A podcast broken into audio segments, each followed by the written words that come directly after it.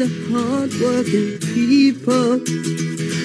Let's drink to the lonely of birth.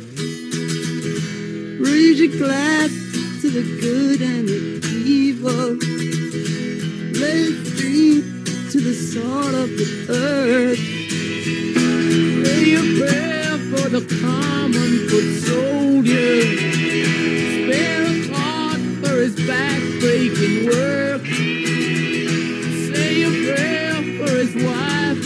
children. Who burn the fires and who still till the earth. Hello and welcome. This is Social Studies Voices Across America. I'm Bill Wood. I'm Peter Goldsmith. And this week we have something a little different. We have a guest, Arlene Goldbard, is a writer, social activist, and consultant whose focus is the intersection of culture, politics, and spirituality. I'm being uh, ganged up on here a little bit. Both Peter and Arlene are from New York City. I'm not, but she is a chief policy wonk of the U.S. Department of Arts and Culture, president of the Shalom Center, Strategic Thinking in the Service of Justice and Love. She's also has a book out, two books, but the one we're going to concentrate on today is The Culture of Possibility, Art, artists and the future. Arlene, welcome. Thank you so much, Bill. I'm so happy to be here. Arlene, it's wonderful to have you here. Uh, I've read your books, they're fabulous. You're an incredibly interesting and uh, exciting author, especially The Culture of Possibility, which I really love. Uh, but what I like even more is that you're a wonk. Uh, anybody who's a wonk is okay with me. And you're not only a wonk, you're a chief wonk. So that's pretty great right there. Anyway, let me start out by asking you the question, Arlene. We talk all the time about culture, this culture, that culture. Tell me what culture is and why it's important to all of us. Well, Peter, I often think of culture as a kind of crucible or a matrix because it's the aggregate of all the ways we make meaning of our world. So, you know, the languages, the signs, the symbols, the customs, the observances, the holidays, the things we eat, the way we relate to each other. That is all part of culture in the larger anthropological sense. And art, which is a lot of what I focus on, is the purest expression of those values, that beauty, that meaning that lifts human life from merely existing to, to something worth living one of the areas that I love to read about historically is 5th century BC Greece. So many things happened there. Uh, art wasn't even considered art every object was an object of art. You know, it was so, so, the Greeks really were past that, and they integrated art and into their lives every day. It was part of their lives. We we now value these uh, wonderful vases, which were simply water jugs for the Greeks. That's all they thought about.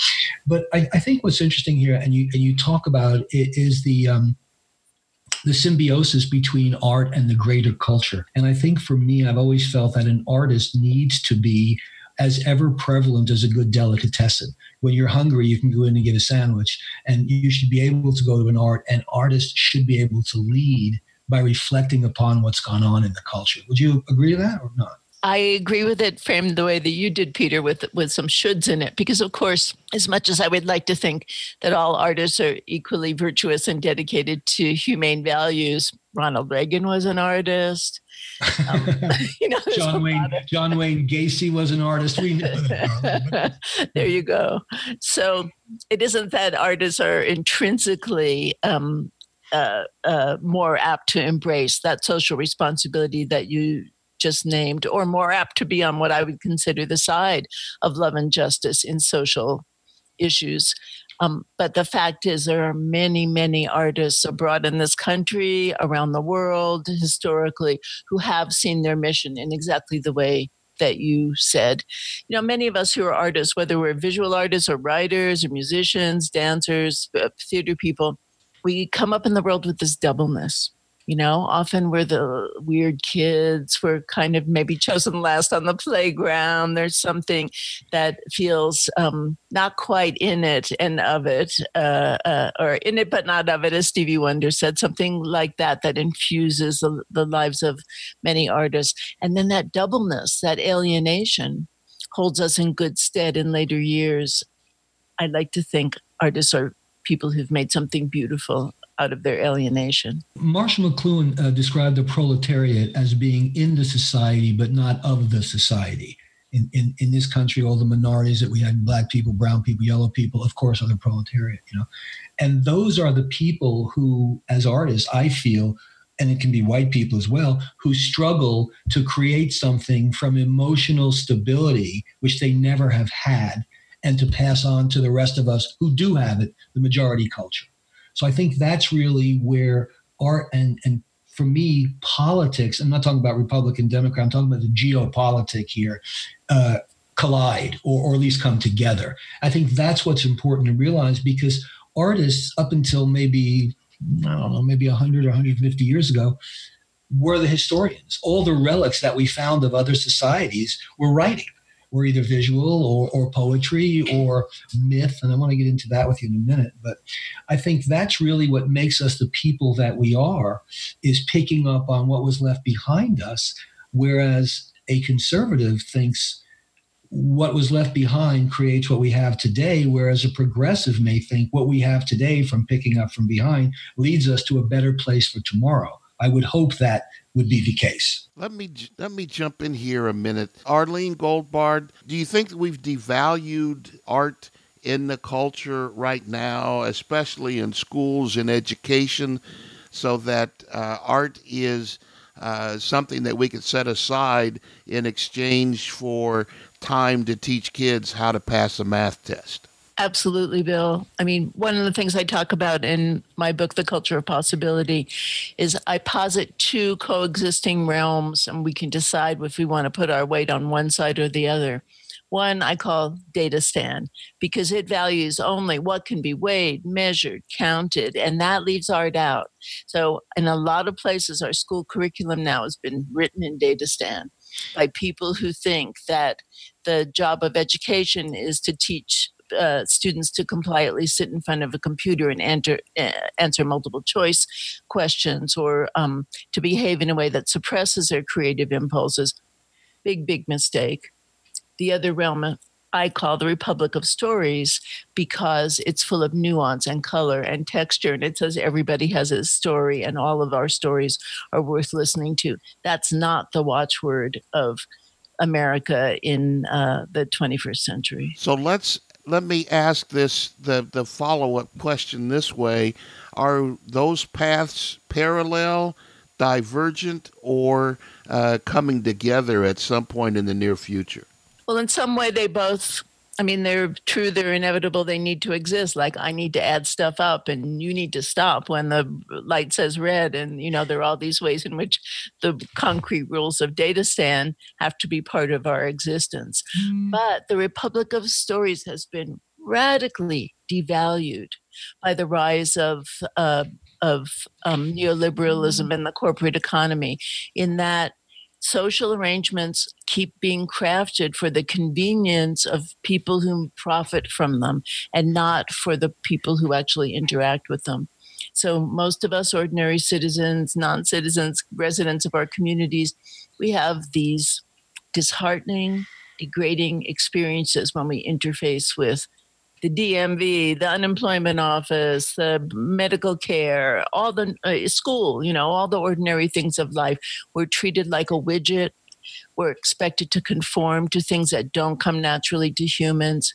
And the compliance and demoralization that comes from having that experience over and over again makes us easy marks and easy to to shift and, and manipulate.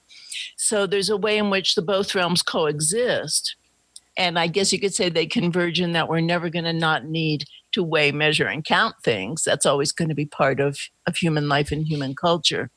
But we need to feed the other side of the equation a lot and really fast. Arlene, do you ever believe that we'll be without a minority culture?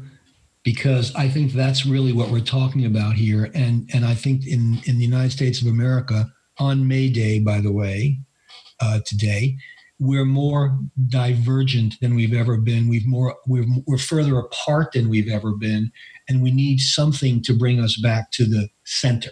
We need to have some kind of compromise, I guess, on both sides, perhaps. I'm not sure I, I buy compromise. We need something to create yeah. unity. Absolutely, Peter. I'm not sure it's a compromise. I think, you know, I keep hearing people say something that really resonates with me that race is not real, but racism is. In uh-huh. other words, we've gotten to a thing in the society in which we've accepted this very clumsy, gross labeling system that it, it allows us to sum people up by one or two words. Um, she's a black woman, he's an Asian man, and think we know something about them. And people are treated as members of gross categories. And progressive people, people who share the values that we three have been talking about, often unwittingly comply with that agenda by using their energy to slot people into these categories and treat them as if they were real.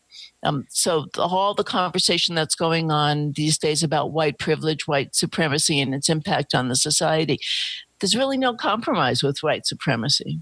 You know, the, the the direction that it has to go in is to understand that we don't just fit in five categories. There's thousands of kinds of diversity, and we need to hear each other's stories and not make it convenient to oppress us when you talk about no compromise with white supremacy, is that an issue of white supremacy, uh, white privilege, or is that just a, uh, a, a, an issue of the majority culture, the people in power? There's no compromise with power. Well, probably both, Bill. You know, in the sense that the institutional policies that have made this a society that's marked by white supremacy. And under the current federal administration, have given more invitation and permission for those views to be expressed and manifested in public space. Um, that's a long legacy. You know, you don't get that in a minute. Um, it's not about who's in power. If if somebody that we liked were elected president, for example, white supremacy would still be an issue in, in America. Um, and we happen to be in a moment in which um, a, a pro corporate, um, essentially white supremacist agenda marks the people who are in the White House. So that just doubles down on on problems that we've been grappling with for a long time. You know, I feel like there's always three ingredients to making this kind of systemic social change. One is awareness. And a lot is happening now to make people aware of embedded attitudes that may be restricting their view of what's possible, the equitable, loving society, just society that's possible. Um, and then after awareness is acknowledgement, like doing something in public that says, look, this is happening. Let's all pay attention to it. Let's own it. Let's own our history. Let's own our present. And that often is the work of artists. Those are often the people who are pointing, setting up those pointers. And then the third step is to do something in marked contradiction to the old message, to the old embedded attitudes. So you have to take action that counters, for example, white supremacy. And when we repeat these things over and over again, eventually things get better. Um, it's tough, you know. To I mean, look at this uh, White House Correspondents' Dinner. The comedian uh, Michelle Wolf uh, made some jokes about Sarah Sanders Huckabee, and uh, she's been just vilified uh, by people who I don't think actually listened to what she said. Um, for being vulgar, which is hilarious because, of course, we have the vulgarian in chief in in in the White House but also for commenting on uh, a woman. That, you can't let that the vulgarian in chief. That's, well, that's there something There new that I. Bill, Bill you and I didn't say it. It was Arlene, and she's our guest. Not that we don't agree, but we didn't say it. I'm sorry well, to cut you off. Perfect, Arlene. Perfect. Of course, perfect. absolutely. No, you're right.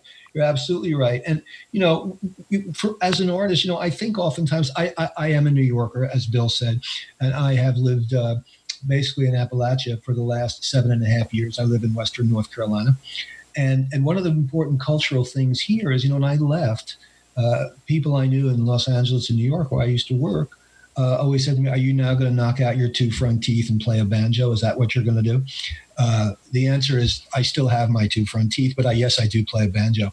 Point being is we have these cultural stereotypes that you're talking about, And I think one of the ways that we get through them is myth and storytelling. I think storytelling is a very generous and simple way to deliver a message that's easily understandable and delivered to younger people. I have two grandchildren, and the, when as soon as we get there, oh, tell me a story or read me a story, and it's always that way. So I think the education through the simplistic form of storytelling is is one of the many many answers that we as artists can adopt to overthrow this whatever we're in i want to say yeah. administration but yeah I, I, think that's important too we don't i don't think we talk enough about it i don't think we understand um, storytelling as such an important feature as i really now have come to believe that it is Mm-hmm. It's and it's funny, Bill, because of course, uh, excuse me, Peter. It's funny because story is like the foundation of all of our spiritual traditions, all tribal cultures. I mean, basically, the Bible is a story. You know, there's just a lot of different ways that people convey the the um, condensed wisdom of the ages, and it's almost always through telling a story, not a treatise of right. some kind, for example. And that's because a story engages empathy. You imaginatively cast yourself into the the situation of the characters that you're hearing about. You feel some of the feelings that they're experiencing. You ask yourself what you would have done in that same situation, and that opens a door to understanding. Um, you know, in the last 20, 30 years, there's been all these books written from a cognitive science perspective. Um, Daniel Kahneman did a great one, Thinking Fast and Slow, but there's just a ton of them. And they tell people this is how the human mind works. We're learning this from the scientific experimentation. And the conclusion that they've come to which uh, we see reflected in our political discourse, is that people understand things and make important decisions more on the basis of things like emotion, metaphor, parable, um, analogy, than on a white paper of the facts and figures. So that's why in the political debate, the people who you know put out the facts and figures all the time and say, "What's wrong with you? Why aren't you logical? Why don't you see this?" Don't get that that's not the process that's happening. And the irony is the process that is happening where our feelings are being touched, our sense of beauty and meaning is being engaged, um, our sense of empathy is being activated by stories. And by stories, I'm not just meaning storytelling, I'm meaning all the different ways yeah. to do that. It's not only affirmed by all these scientists, it's affirmed by every cultural tradition since the beginning of time. And yet we don't seem to still get it. I think we confuse our emotions sometimes with uh, fact. What I mean by that is there's a great debate in this country. We don't have to go into it, but the debate is uh, climate change and the planet heating up. Uh, there are people who are climate change deniers. We know that. My question about that is okay, that's fine. If that's your belief, that's your belief. I respect it. I don't agree with it, of course, but I can respect it. But my question is why don't you believe it? What is there in your makeup that doesn't allow you to believe something which has been told to us as factualized by I don't know what the number is 90 whatever percent of climatologists around the world all agree to this but you're sure it's not that. So it's not so much uh, uh, that you disagree with it it's why do you disagree with it? And that's what's interesting. You know we have a concept in the last two years of quote unquote fake news. I mean you know why why cannot why, why are we so alienated that we can't come back and go okay maybe this is right. Maybe i can give up this foolish feeling that i have with because i have no knowledge to back it up of course talking climate change. And maybe i can come out of it and realize perhaps there are things that can be valid by me looking at this. That's the question i ask really of this society. It's not you know so much as who elected the president or who didn't but why that's the real key for me. What is it that that drives us to a point of I, am a, I'm a rugged quote unquote I'm a rugged individualist, uh, the concept of the 19th early 20th century, and I don't have to take your malarkey. I can do what I want to do, whether I have facts to back it up or not, but I can claim I do. So what's underlying that is what I'm interested in. Well, there's uh, it, it is a really really interesting question, I think, um, and several things come to mind for me about that. One is that one of the things that we've learned from all these cognitive science studies is that the chief cognitive bias that the human mind is susceptible to is confirmation bias. Confirmation mm-hmm. bias is when we look out, gaze out at reality, whatever we're reading, seeing, experiencing, but what we're looking for is evidence that confirms what we already think or believe. And because the world is so evidence rich, you can confirm any hypothesis, right? Mm-hmm. You can, you can, there's yeah. evidence for, you know, there's a little green man standing behind me in my office here. I can probably come up with evidence for that. Um, so the only way to really seek truth is to interrogate your own assumptions and seek to refute the things you believe. And we don't teach people to do that. We teach kids in school to form a hypothesis, to make sure they're right, to not make a mistake. But the truth is, we only learn by making mistakes. And then the second thing I would just mention there, which I think isn't thought about enough, and this is a concept from the French uh, writer Lucien Goldmann, potential consciousness. He says, you can't believe something, you can't learn something, you can't come to understand something if you have a prior belief that impedes that. So, you know, if I think that trips to the moon were all staged in a studio in Hollywood somewhere, no matter how much evidence you give me about that a rocket actually went there, um, I'm not going to believe it. And that goes back to interrogating your own assumptions, to looking at the things that are embedded in your own values and convictions that keep you from learning. Is there a methodology for that? Because that's what would be really important to create to interrogate your own beliefs.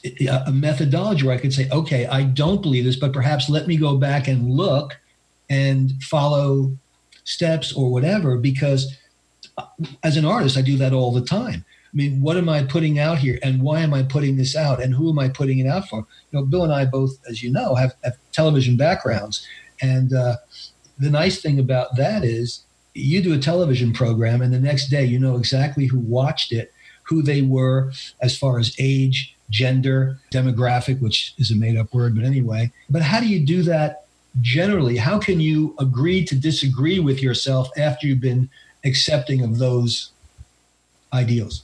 I think I think it's pretty simple. You just have to have the will. Because the questions are simple. Question number one how do I know this is true? Question right. number two, how would things be different if it wasn't true? I think that's the answer. I think the second question is really the most important one. How would things be different? And could I be accepting of them? Uh, that's what I'm really looking for when I say the underlying, you know, could I accept the difference? Could I accept the change? And I don't think we are bred to accept the change. It's easier for us, I used the word lazy before it's easier for us to be lazy and just go along with the flow of things. It just is. I mean, I, we need to break that pattern. We're talking with Arlene Goldbard, a writer. We called her a chief policy wonk of the U.S. Department of Arts and Culture, president of the Shalom Center. And we're talking about one of her books, The Culture of Possibility Art, Artists, and the Future. What if we look at this as a I, I remember philosophy class when I was in school and we were taught to analyze arguments, present arguments, to listen to an argument and feel when it goes right or wrong. Uh, if we kill that philosophy class, which we've done because we were afraid of introducing religion into the thing, we've run the place where we are now, where uh, what you said is that we, no matter who the artist is, we have we don't have the ability to listen and analyze what the artist is saying? I think we have the ability. And God knows there's reams of analysis of everything every artist says. You know, every every Beyonce album that comes out has has political meaning as well as entertainment value and so forth. And um, uh, there's reams of stuff written about what it all what it all means.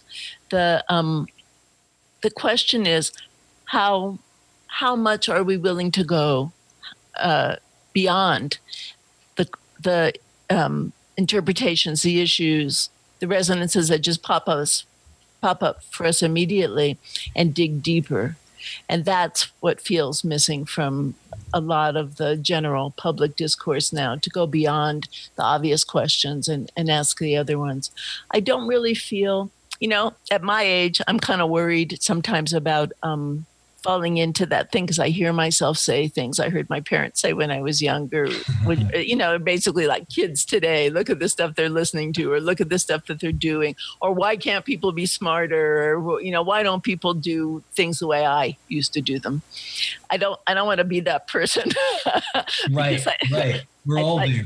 Yeah, I'd like to, I'd like to stay uh, awake as as long as I possibly can and not fall into you know navigating in the rearview mirror. Yeah. So I think we all have the capacity. And what is it we can all do collectively to encourage people to use that? Yeah, that's that's really the major question right here. And I think, you know, uh, for all of us, be it, be artists or, or, or not, the answer is how do we really formulate a system where we can look at each other and really take a look and see what's going on as opposed to what we now have going on in this country? Because we all know it's not working. I mean, it's just not working. We can we can get into class politics and things of that nature, and of course, that I think that's a great part of it. For me, it's a big part of what's going on. But I think in general, we need to devise an educational system that allows people coming up to really use their mind, their creativity. I mean, you know this probably better than I do, but uh, there's been many studies done on uh, how much music influences math or how much math is influenced by music. Um, you know, just little things like that, or art and cognitive thinking. I mean, all of these things, they're proven again. And yet we decide, well, we have not enough money. Let's cut out art. It's first thing we cut out. Or let's cut out gymnasium. Well, you know, again, I have some grandkids. If they don't run around for two hours a day, it's impossible to be around them. Once they do, they're delightful little angels. It's just a natural thing. And yet we've gone so far away from this. And, and the question that I keep asking, I'm not asking the answer. If you could, it'd be great. Why? Why?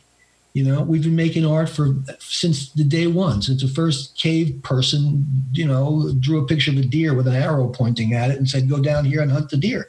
Uh, you know, so I don't know. I don't understand. And I think that's why we keep searching and keep looking and, keep discussing and keep our doors and our, our minds open to allow people to bring something new to the table, like the young folks now who are really doing it. Yeah, let me say a couple things because uh, when you guys introduced me, you talked about my book, The Culture of Possibility Art, Artists, and the Future.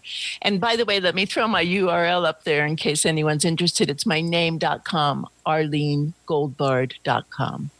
Um, you can read more about the book and so forth there. So the whole first part is arguments from uh, medical care, from economy, from different scientific uh, practices, from uh, different political and social issues of the value of art that's been undervalued in the way that we were talking about earlier in the show. And the whole second part is an essay about the culture of what I call corporation nation, which is uh, and, and it's an extended essay that says that these people who in whose interest it is to make us um, compliant, consumerist, uh, and oblivious um, because it maximizes their profits, have been really successful at infusing and converting our culture to to the culture that they want, in which these things that all of us are speaking about beauty, meaning creativity, empathy, connection are devalued. And if we do them, it's kind of an extra, it's an add on, it's fluff somewhere.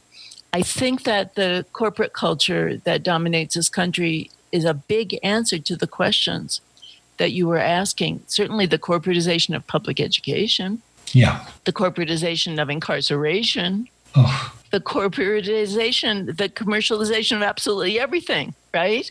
The taking of all social goods that we think of as water, you know, the, the commercialization of water. So we're seeing a process unfold in the last century and continuing into this century in which the um, creation of profit for a, a privileged few that is now the most polarized in terms of wealth uh, uh, distribution at any time in our history are making our culture over into their image. Bill, we need to go. I know our time is really needs. Here, let me just say this. I'll embarrass Arlene by saying how brilliant and great she was, and we'll, that that will serve maybe to get her with us again down the road in the future. Uh, let me just wrap up by saying the culture of possibility, Arlene Goldbard's book. You must read the book. I I'm, I'm not just saying it because Arlene is here. It's a magnificent book. It will keep you thinking for months and months. So, Bill, take us away. Thank you, Arlene. It's Thank been you. a pleasure to meet you. And I let me echo what Peter just said. It would be wonderful to have you again. You said you were working on a new book. Let's talk about some of those things as you get further down the road. As three artists here talking to each other, artists are important in the culture, and anyone who thinks of becoming an artist should explore that a little bit because we need whatever we can. So until then, take care of each other and respect each other. Peace.